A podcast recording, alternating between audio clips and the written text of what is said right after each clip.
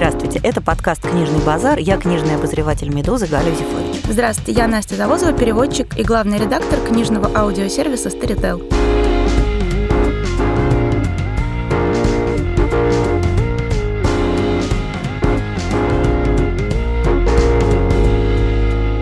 И сегодня мы будем говорить о литературе, пришедшей к нам из краев относительно дальних. Мы будем говорить о колониальной и постколониальной литературе, которая на самом деле занимает очень большое важное место в мировой литературе сегодня и, я бы сказала, на протяжении ну, последних лет 150, как бы не больше. Традиционный взгляд на эту предметную, прости господи, область состоит в том, что колониальная литература — это литература про бремя белых. Вот как Киплинг сказал, что несите бремя белых. Так вот оно и есть, что это литература разными способами осмысляющая то, какие классные белые люди, европейцы, как они несут просвещение темным отсталым дикарям. А постколониальная литература — это, соответственно, такая ответочка, когда бывшие жители колоний пишут длинные грустные книги о том, как их обидели. И, соответственно, соответственно, возвращают белым все то добро, которое они им причинили. Но на самом деле очевидно, что это очень такой архаичный, примитивизирующий взгляд, и, конечно, и колониальная литература это далеко не всегда про то, какие белые молодцы, и постколониальная литература это далеко не всегда про то, какие жители колоний бедненькие и несчастненькие. Это давняя история, корни которой уходят гораздо в более глубокие времена, чем может показаться на первый взгляд. Я думаю, что, возможно, виной всему, ну не всему, но какой-то большей части такого восприятия колониальной и постколониальной литературы как такого чужого, чуждого и совершенно не похожего и обязательно противопоставленного европейской англоязычной западной культуре, это то, что когда в конце 18 начале 19 века Европа потихонечку стала захватывать романтизм, то одной из его отличительных черт это была такая страсть ко всему необычному. Вот представьте, вы сидите, не знаю, в унылой Англии, у вас все такое серенькое, вот этот вот туман, э, знаменитый как гороховый суп, а где это значит тепло, Таити, опять же. И все так прекрасно. И как раз это все совпало с тем, что из колонии э, в Европу огромными, совершенно невиданными масштабами потянулись вот эти все прекрасные товары. Невероятное переселение было индусов из индийских колоний, несмотря на то, что многим кастам было запрещено, в принципе, пересекать воду, все равно уже в 1814 году в Лондоне, например, появился первый вегетарианский индийский ресторан, который держали, соответственно, индусы, которые, видимо, несмотря на касту, решили сесть на корабль и пересечь воду. И вот этот вот интерес ко всему такому яркому, красивому и непонятному, он в какой-то момент свел и литературу вот к этому вот, ну, выглядыванию в первую очередь каких-то литературных блестяшек. Кстати, есть в издательстве «Корпус» довольно давно выходила книга, такой симпатичный нон-фикшн, который называется «Заяц с янтарными глазами». По-моему, автор Эдмунд Девааль. И он рассказывает как раз о таком же приступе интереса ко всему восточному в Париже, когда во второй половине XIX века парижане тюками, сундуками, закупались предметами, э, которые так или иначе связаны с чем-то азиатским. То есть вот в Англии вот все индийское, чай обязательно, обязательно шали, переложенные пачули, вот это все, какие-то симпатичные резные штуки, а в Париже в то, то же самое веера, значит, кимоно. Пашмины еще. Пашмина, да. В первую очередь, в общем, Европа гребла под себя все красивенькое, выступая, на самом деле, немножко в роли такого аборигена, который видел прикольные бусики и такой, вау, бусики, сейчас нам надо таких примерно э, килограммов 10. И это, соответственно, во многом определила отношение к литературе колоний и потом ставших бывших колоний как к чему-то такому экзотическому, что литература колоний — это обязательно не про то, как у нас. На самом деле, конечно, нет, как пишут Медузи. Да, и на самом деле вот этот взгляд, он был разоблачен в очень известной книге специалиста широкого профиля, культуролога, антрополога Эдварда Саида в его знаменитой книге «Ориентализм» 70 какого-то года, в которой он как раз и исследует вот это вот отношение европейца к чуждому ему миру. Но он в первую очередь пишет, конечно, про исламский мир, но на самом деле вовсе не только. И он как раз говорит, что вот изначальный взгляд на колонии, даже до того, как вот появилась вот эта идея облагораживания оккультуривания, взгляд на вот это чуждое, он был как раз такой очень эстетизирующий. Европейцам действительно хотелось видеть вот в этом дальнем, чудесном, волшебном, далеком, непонятном мире не сходство, а различие. Хотелось видеть то, что у нас туман, как гороховый суп, а вот у них солнышко, у нас все такое блеклое, а у них все яркое. И, соответственно, акцент делался не на каких-то общечеловеческих вещах, а как раз наоборот на различиях, на контрастах. Поэтому вот такая ранняя колониальная литература, она, конечно, внешняя, без попытки понять, что носители другой культуры, они, в общем, то же самое, такие же точно люди, у них э, те же самые примерно чувства, эмоции, переживания, взгляды, мнения и надежды, что они вот какие-то прям совсем-совсем другие. За неимением инопланетян приходилось пользоваться тем, что есть. А было вот, соответственно, были обитатели там Ливанта, Индии и далее везде, там Китай и все такое. Да, и поэтому жителям колонии во многом не повезло как раз с литературной точки зрения, потому что если мы вспомним, например, э, свод правил детективного рассказа, который был написан там и Рональдом Ноксом, и Ван Дайном, по-моему, это у Нокса было, что ни в коем случае, значит, одно из правил, ни в коем случае злодей не должен быть китайцем. Да, это важное правило у Да, Нокса. потому что к тому времени э, уже сложился такой, э, не просто в детективной литературе, а в сенсационной литературе, начиная со второй половины 19 века, сложился образ такого такого злобного китайца. Очень а, загадочного еще, совершенно Очень загадочного китайца с длинными, значит, висящими усами, с косичкой, все как положено. Потом появилась целая серия рассказов про злобного Фу Манчу. Глава всея зла такой, капитан зло. И как бы если что где случилось, ну, конечно, это как бы Фу Манчу виноват. Вот кошка бросила котят, это все Фу Манчу. И в какой-то момент он стал показателем очень неталантливого, плохого писателя, грубо говоря. Обязательно условие, что, значит, злодей — это китаец, злодей какой-нибудь зловещий индус, если мы вспомним известный роман Уилки Коллинза «Лунный камень». Кто там, значит, в темноте крадется отнять э, камушек обратно? Три загадочных факира, которые там что-то чернилами мутят, что-то там недоброе вангуют в сторону белого английского дома. Я, кстати, читала, что Конан Дойль, когда замышлял образ профессора Мариарти, в первой версии он должен был быть индийским раджой, он должен был быть индусом из хорошей семьи, который, конечно же, становится вот этим сердцем мирового зла. Только потом, видимо, Конадоре как-то совесть проснулась, и он немножко подточил, поэтому Мариарти не стал индийским Раджо, и так у него были все шансы. Ну, вообще, надо сказать, что отношение к носителям иной культуры, как к не вполне людям, оно же очень почтенное и древнее. Можно вспомнить, например, широкую полемику среди испанцев, когда они приехали завоевывать ацтеков, а там у них, ну, в общем, такая нехилая цивилизация. При этом у них была популярная тема, что вот э, люди ли это или не очень люди. Например, вот мы знаем все страшнейшие истории про зверство ацтеков. На самом деле, большая часть истории про зверство ацтеков, они были придуманы испанскими колонизаторами, чтобы показать показать, что ацтеки не вполне люди, что все то, что испанцы делали с ацтеками, это нормально и допустимо, потому что ацтеки, а вот они самые первые начали, у них там вот каждый день жертвоприношения, что, конечно, во-первых, было неправдой, у них были жертвоприношения человеческие, но, очевидно, не в тех масштабах, которые нам расписывают испанцы. Это для них был просто такой способ подчеркнуть, что вот они вообще пёсьи головы буквально за углом притаились, они их просто там временно отстегнули, а так-то, конечно, они не люди совершеннейшие во второй половине 19 века был такой очень известный английский исследователь, ученый, путешественник, э, человек многих талантов Ричард Бертон. И он очень-очень много в разном качестве, как путешественника, так и, а, там, не знаю, аташе каких-то британских посольств. Он много путешествовал по Востоку, по Индии, по Африке, по арабским странам. И э, поскольку Бертон очень интересовался эротикой вообще и какими-то сексуальными практиками других э, народов, он по этому поводу составил книжку, которую, конечно же, тут же запретили издавать в Англии, ее издавали на каких-то подпольных печатных станках. С другой стороны, к этой книжке отнеслись э, вполне с пониманием, потому что, ну, конечно, это у них же там просто полное скотство и разврат.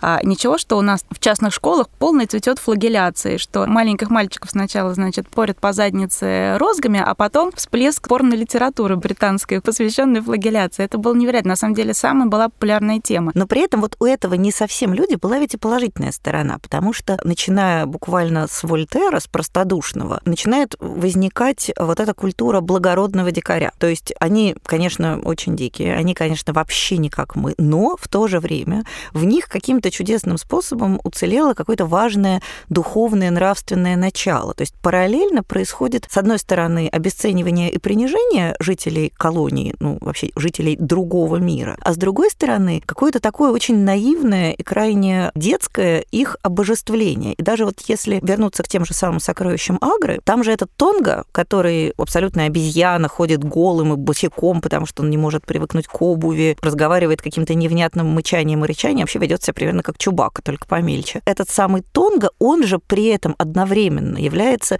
образцом благородной, бескорыстной преданности и дружбы. То есть для этого Джонатана Смола он становится просто другом, братом. То есть в нем есть некоторое вот это внутреннее непостижимое благородство. И мне кажется, что вообще говоря о такой высокой колониальной литературе, не э, о трэше, рассчитанном на крайне невзыскательного потребителя, а о высокой, глубокой интеллектуальной колониальной литературе, нужно отметить, что там есть всегда вот этот элемент двойственности, что, с одной стороны, чуждое, не вполне человеческое, оно нуждается в оккультуривании, оно нуждается в какой-то обработке, но при всем том, что люди, европейцы, смотрят свысока, в то же время они испытывают некоторый трепет, пиетет, и во многих случаях они готовы признать превосходство вот этих туземцев в каких-то отношениях. И вот, скажем, один из моих любимых колониальных романов, да и вообще, наверное, романов в целом, это Ким Рейдерда Киплинга. Это, конечно же, роман про то, что человек,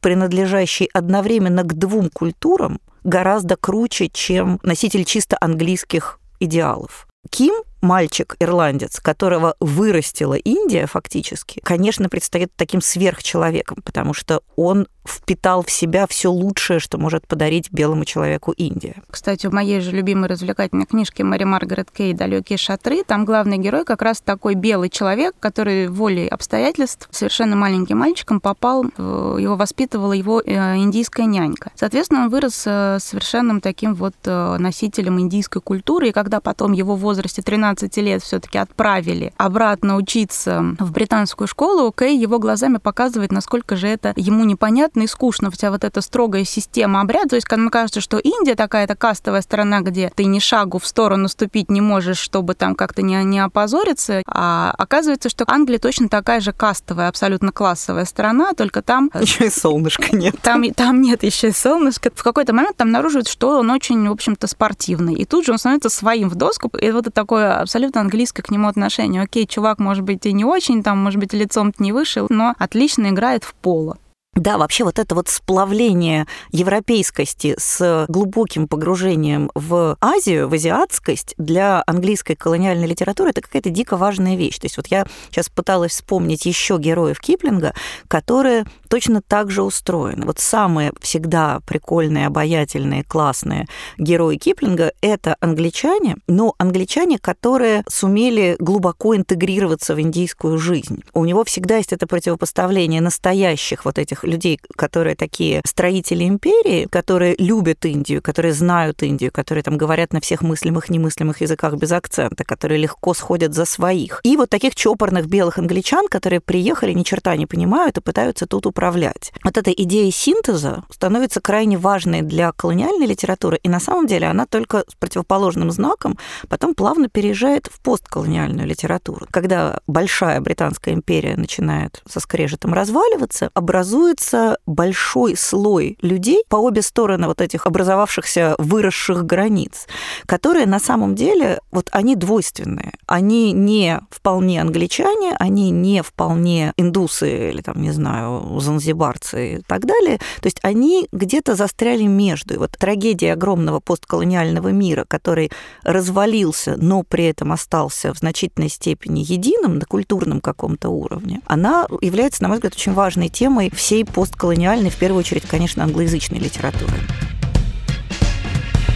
Я вспоминаю, что, наверное, одним из самых ярких произведений, которое запечатлело вот этот вот момент полного развала бывшей огромной империи и вот этого ужаса людей со всех концов империи, которые смотрят на этот развал и понимают, что они все таки дико разные, непонятно, что с этим делать, это роман э, Эдварда Форстера «Путешествие в Индию». Я его не очень люблю, но... О, э, я очень люблю. Он такой классический английский роман, местами Абсолютно. медленный. Местами медленный, но местами, мне кажется, слишком медленный. Там вот есть вот этот набор белых людей, которые которые приехали в Индию, уже явно чувствуется, что это совсем не та Индия, в которой там их э, встречали поясными поклонами и обмахивали покрывалами. А с другой стороны, там показывается вот тоже некое, некоторое замешательство людей, которые долго работали с империей, они все разных вероисповеданий, и вроде бы идет какая-то новая эпоха. Там есть совершенно потрясающая сцена, когда они все пытаются собраться на какое-то то ли чаепитие, то ли какое-то мероприятие. Они все стоят в разных кучках, потому что все они вроде ну, работают, грубо говоря, в одном месте, они все чиновники с женами, но все они разного вероисповедания, они не очень знают, что делать, там кому-то можно кого-то касаться, кому-то нельзя. И, и смешно, и трагично. И этот роман, он весь такой вот это вот ощущение полного развала, которое заканчивается там совершенно, конечно, финальная, потрясающая такая психоделическая сцена огромного индийского праздника, который просто все сметает. В, в одном месте одна культура победит, в другом другая. Ничего другого быть не может. Я вот всегда вспоминаю историю Фредди, извините, Меркьюри. По рождению он же парс, то есть он относится к огнепоклонникам индийским. Его папа был колониальным чиновником, и в этом качестве он там так хорошо продвинулся в своем Гуджарате, что его, значит, отправили на повышение на Занзибар, который тоже был британской колонией. И Фредди Меркьюри до там, 16 или 17 лет он рос на Занзибаре. А потом его еще отправили поучиться в частную школу в Индию, чтобы он немножко родными краями проникся. И в результате он получился человеком вообще непонятно какой культуры. Потому что, с одной стороны, он вырос в Африке, с другой стороны, он вроде как парс. С третьей стороны, они все англичане, потому что они все сотрудники э, британской колонизаторской администрации. И когда империя развалилась, когда Занзибар получил независимость, они все, значит, заметались, потому что непонятно, куда ехать. Занзибары их гонят, в Индии их никто не ждет. И, понятно, они все ломанулись в Англию.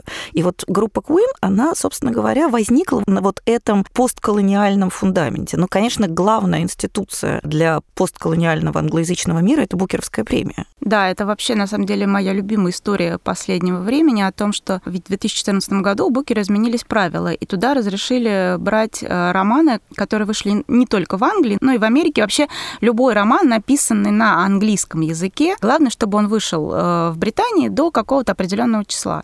Соответственно, это включило американцев, и тут же, к сожалению, оно выключило большую часть литературы бывших колоний. Потому что... А мы с Джулианом Барнсом предупреждали. Да все предупреждали. На самом деле, еще в прошлом году э, куча издателей написала такое несколько похоронное письмо Букеровскому комитету, в котором они сказали, друзья, знаете, что если будете включать американцев, которым, в общем-то, до нашей премии дела нет, то мы немножко профукаем э, нашу всю вот эту культуру, маленькие магазинчики, новые неизвестные голоса, и это, в общем-то, оказалось правда. Несмотря на то, что вот сейчас у Букера сменился спонсор, все надеялись, что, может быть, они правила обратно поменяют, но нет. Америка давно отвалилась от британской колонии, у нее своя жизнь, своя литература. И, конечно, Америка не является частью постколониального мира. А Букеровская премия изначально придумывалась как вот объединяющая премия для вот этого пространства, которое, с одной стороны, обрело формально свободу и независимость, а с другой стороны, немножко потеряло, потому что что процесс деколониализации – это, с одной стороны, история обретений, а с другой стороны, это история потерь. Если ты получаешь какой-то большой важный кусок там, независимости, экономической свободы, национального ренессанса, ты за это платишь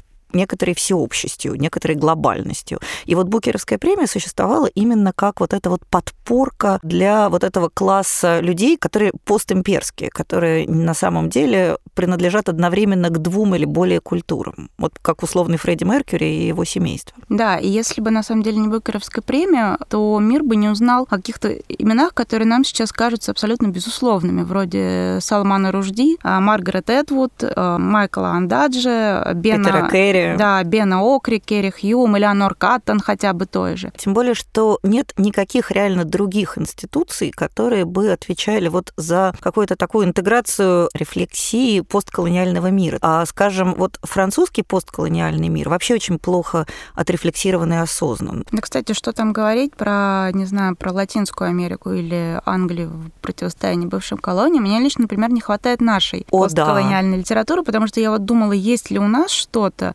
но, если честно, кроме романа «Захок» я ничего не вспомнила. Но я, правда, небольшой специалист по современной русской литературе, но думаю, что мне вот было бы интересно почитать какую-то литературу про, не знаю, современную Киргизию, например. Или вот, например, сейчас какую-то очень большую важную премию за переводную литературу получил роман современного таджикского писателя. Роман называется «Пляска бесов» или «Танец демонов». Я читала какие-то описания на сайтах типа Букселлер, и там говорят, ребята, это таджикская «Игра престолов». Я реально хочу почитать таджикскую «Игру престолов». Все Мне хотят. дико интересно.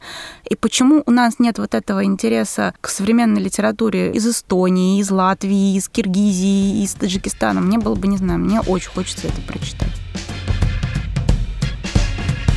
Можно переходить к части практических рекомендаций. Я, наверное, начну с романа, который довольно неожиданно прозвучит в этом контексте. Именно это роман в жанре фэнтези. Это роман Роберта Джексона Беннета, который называется «Город лестниц». И потому как это есть фэнтези, то действие в нем происходит в вымышленном, воображаемом мире. Этот мир делится буквально на две части. Там есть большой континент, и маленький остров. Континент так и называется континент, а остров называется Сайпур. На континенте живут такие суровые, брутальные люди, у них часто какие-то славянские фамилии, а на острове живут такие ловкие, ушлые пройдохи, которые ориентированы скорее на достижение прибыли, на либеральные ценности, вот это вот все. Раньше континент порабощал и угнетал остров, потому что на стороне жителей континента были такие тайные магические силы. А потом жители острова собрались, поскольку они были такие ушлые, они, соответственно, соответственно, там изобрели хитрое оружие, осуществили ловкую освободительную войну, плавно перешедшую в колонизационную, и они колонизировали континент. То есть ситуация поменялась. Вообще это такой сложный роман, там есть элемент шпионской интриги, там масса всего. Понятно, что жители континента мечтают о реванше, жители острова, они такие гуманные, что им немножко сложно сохранять вот этот колонизаторский режим. И Беннет, мне кажется, очень здорово показывает, что вот эти вот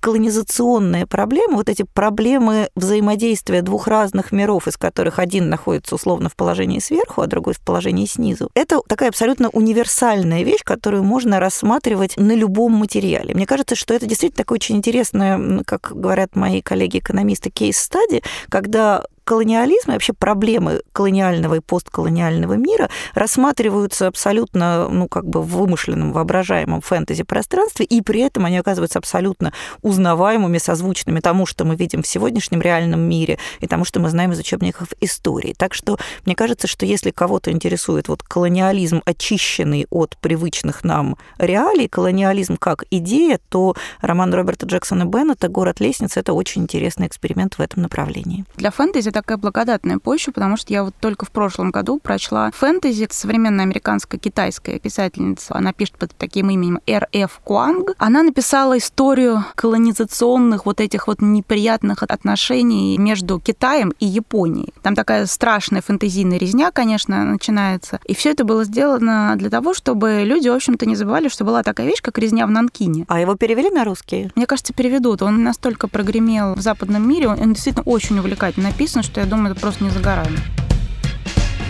Рекомендовать буду роман, который вот как раз переведен на русский. Он был в каком-то из длинных списков Букера. Его автор Амитав Гош, и роман называется «Маковое море». Проблема в том, что этот роман — часть трилогии, и у нас, как водится, перевели первую книгу, а про остальные две как бы забыли. Ну, не знаю, может, первая не продалась, но я хочу немного привлечь внимание именно к этой книге и сказать вот что. А, Амитав Гош — это такой индийский писатель. Он написал роман, в общем-то, о том, как из Индии буквально выдаивали, выкачивали опиум, и как это это, соответственно, отразилось на каком-то хозяйстве Индии, потому что в самом начале одна из героинь романа Дейти идет по полю, по маковому, и думает, что вот раньше все было как у людей, один год сажали одну культуру, другой год сажали другую культуру, теперь британцы заставляют высаживать эти огромные поля мака, а на самом деле по форме это совершенно увлекательный приключенческий роман. Довольно большой, там страниц 500, но там невозможно оторваться, потому что там все как мы любим. Во-первых, 19 век, во-вторых, есть одна героиня, которая вроде бы она обладает даром предвидения, вроде бы нет, но она является связующим звеном между всеми героями, потому что в какой-то момент они являются как видениями, и она, у нее есть такая молельня, и она каждое видение зарисовывает. И когда нам автор говорит, что вот этот человек в какой-то момент тоже оказался в молельне Дейти, мы понимаем, что этот человек будет играть большую-большую роль в этой истории. И у них реально будут какие-то невероятные приключения нам на корабле, и это Дейти будет всех видеть. В общем, я к чему? Это реально тот редкий случай, когда колониальный роман с одной стороны, нас очень много чему рассказывает, потому что Амитав Гош, он соблюдает какую-то невероятную точность в деталях. Я читаю по-английски, но я себе представляю какая-то трудность для переводчика, потому что там в какой-то момент появляется такой а, британский сагиб, который говорит на жесточайшем пиджине. Это смесь таких странных индийских ломаных слов с какими-то такими же вышедшими из употребления британскими словами. И в то же время все очень увлекательно, но в чем проблема? Роман заканчивается клиффхенгером, потом не переведены две книжки. Дорогие издатели, обратите внимание, читатели, конечно, тоже, но в первую очередь издатели. Трилогия «Ибис» и первый роман Амитав Гош э, называется «Маковое море».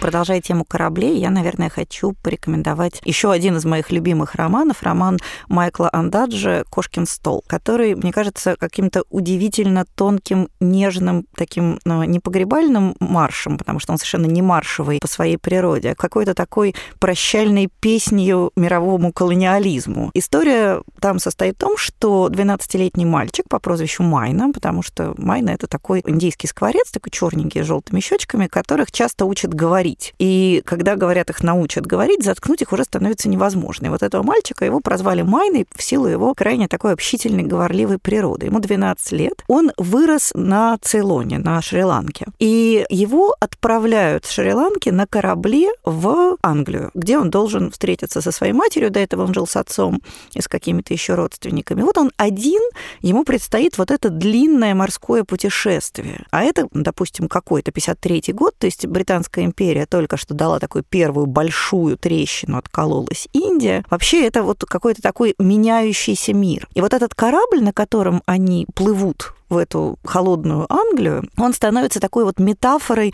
огромного, пестрого, цветного колониального мира, который, в общем, едет к своему закату. И мальчик покидает вот этот солнечный теплый мир, и на корабле их ждут какие-то совершенно фантастические приключения. Майкл Даджи, он вообще канадский писатель, а у них там в Канаде что-то такое в воздухе распыляют, что они умеют из вроде довольно простых бытовых ситуаций создавать какую-то абсолютную магию и волшебство. Действительно, этот корабль, он становится становится таким волшебным миром. Там есть какой-то загадочный преступник, который грабит каюты. Там в глубине трюма обнаруживается сад, в котором растут только ядовитые растения. Там есть какая-то очень странная загадочная группа бродячих актеров, которые каким-то образом связаны с кузиной этого мальчика, красавицей, которая тоже плывет на этом корабле. Они все говорят на разных языках, они все взялись из разных уголков империи. Я ужасно люблю этот роман, мне кажется, он какой-то поразительно нежный, глубокий и очень-очень яркий, красочный. Там есть потрясающий фрагмент, когда это судно идет через Суэцкий канал. И вот мальчишки, которые всю ночь не спят, смотрят с борта корабля на проплывающий мимо вот этот вот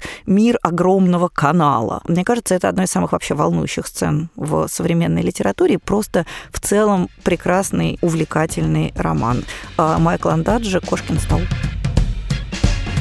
А я хочу порекомендовать роман. Он мне просто очень нравится, и он такой не совсем постколониальный, хотя действие в нем происходит в одной из э, бывших э, колоний Англии. Есть такая писательница британская Стеф Пенни. Она, в общем, боится куда-то ездить, выезжать вообще выходить из дома, но при этом у нее какая-то дикая невероятная страсть к снегу, льду. И она написала роман вот про эту любовь к снегу. И действие происходит э, в 18 или начале 19 века, как раз в Канаде еще такой абсолютно незаселенный, чистый и заснеженный, в которой, значит, от одного поселения до другого десятки миль. Это вот как раз, когда Канада была своего рода такой фермой по добыче меха. Там все начинается с детективного сюжета, когда э, женщина, которая там довольно долго уже живет, у нее там трагическая и нетрагическая судьба, они живут с мужем, э, с приемным сыном. В общем, она находит в доме убитого траппера. Просто шла, шла мимо, она искала сына, постучалась и видит, там человек убит. Ну и, соответственно, начинается расследование. Сложно описать, что происходит, потому что, конечно же, для Стеф Пенни было важным не то, что, что там с кем происходит, а ей было важно, чтобы в какой-то момент все ее герои снялись с места и ушли вот в эту вот прекрасную, еще не тронутую 20 веком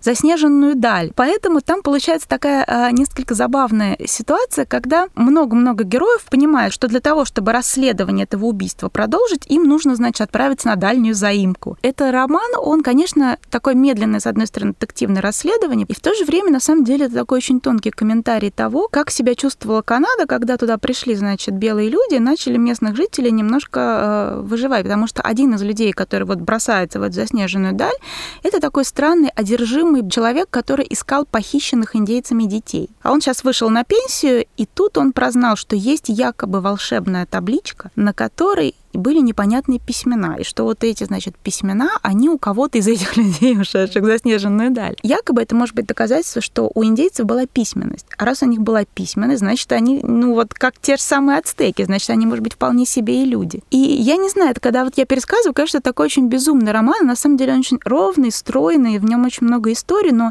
самое главное в нем, конечно, вот это ощущение того, как, какую страну мы потеряли. Если вот, в общем, вы любите такие же истории про огромные заснеженные заснеженные равнины, то вот я вам очень советую. Стеф Пенни «Нежность волков» немножко про Канаду, когда она была еще колонией.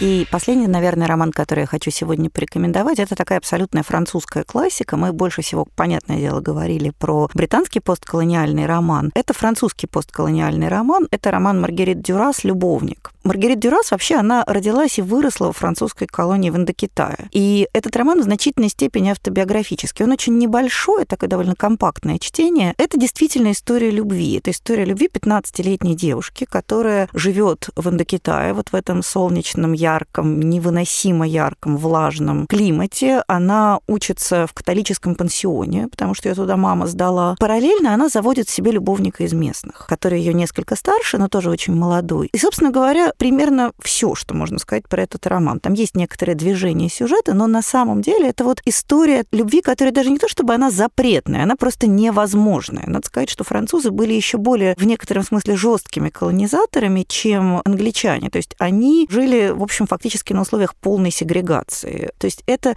любовь, которая возникает между двумя людьми, которые вообще не то, что не должны были друг друга полюбить, они должны были просто даже встретиться. Понятно, что у них ничего хорошего быть не может, то есть это не история история про то, что они поженились, преодолели все и нарожали миллион детей. Нет. Это история такой абсолютно обреченной невозможной страсти на фоне какого-то невероятно красивого, поэтично воссозданного позднеколониального Индокитая, который мы знаем из нашего сегодняшнего дня, что ему осталось жить всего ничего, и, в общем, слава богу а оттуда он кажется абсолютно вечным, незыблемым, что так было, так будет. То есть это такой текст, в котором очень много вот этой юношеской безумной страсти, очень много света, воздуха, ярких красок. И если вдруг вы его не читали, то это тот роман, в общем, уже мировой классики, наверное, на который очень стоит обратить внимание. Маргарит Дюрас «Любовник». Кстати, я сразу вспомнила сочувствующего, который О, да. же сын француза, французского угу. священника, и которого не принимают не белые, как говорится, не красный. С ним и вьетнамские дети не хотят играть, и белый его за своего не считает. Да, роман. прекрасный роман Вьетха Нгуэн сочувствующий. Мы его так в скобочках порекомендуем. Ну да, без него никак нельзя, но мне кажется, просто про него... В последнее время же столько всего сказано и написано.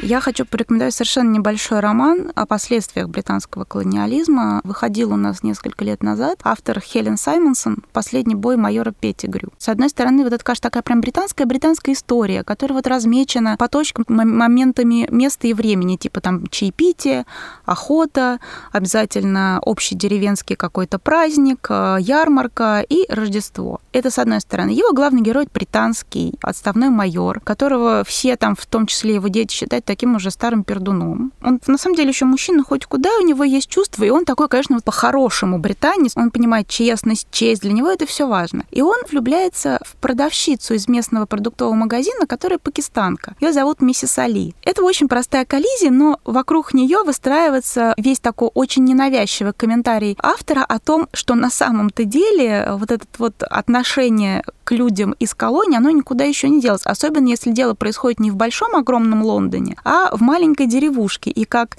несмотря на то, что действие происходит в наше время, интерес и даже любой разговор прекраснейшего, добрейшего и честнейшего майора Петтигрю с этой миссис Али, которая тоже такая женщина уже в возрасте, но еще хоть куда. Все на это смотрят очень странно. Ну и параллельно в деревне устраивает праздник, где обязательно должны показать фильм о том, как белые пришли, значит, и спасли Пакистан от самих себя и нанесли им культуру. Литературы. И постепенно майор Петтигрю понимает, что, возможно, Британия, в которую он верил, она на самом деле не так прекрасна, как ему казалось. В целом, это добрейший, очень смешной э, роман, который выходил в издательстве «Корпус». И у Хелен Саймонсон есть еще второй роман, который я очень надеялась, что, что переведут. Первый был переведен совершенно прекрасно Дарьей Горяниной. И мне очень хочется, чтобы его или переиздали, или что-то как-то вот, э, чтобы он снова читатели обратили внимание, потому что это вот то самое прекрасное, но, но не бессмысленное Хьюги чтение, которого нам всем иногда очень не хватает. Хелен Саймонсон «Последний бой майора Петти».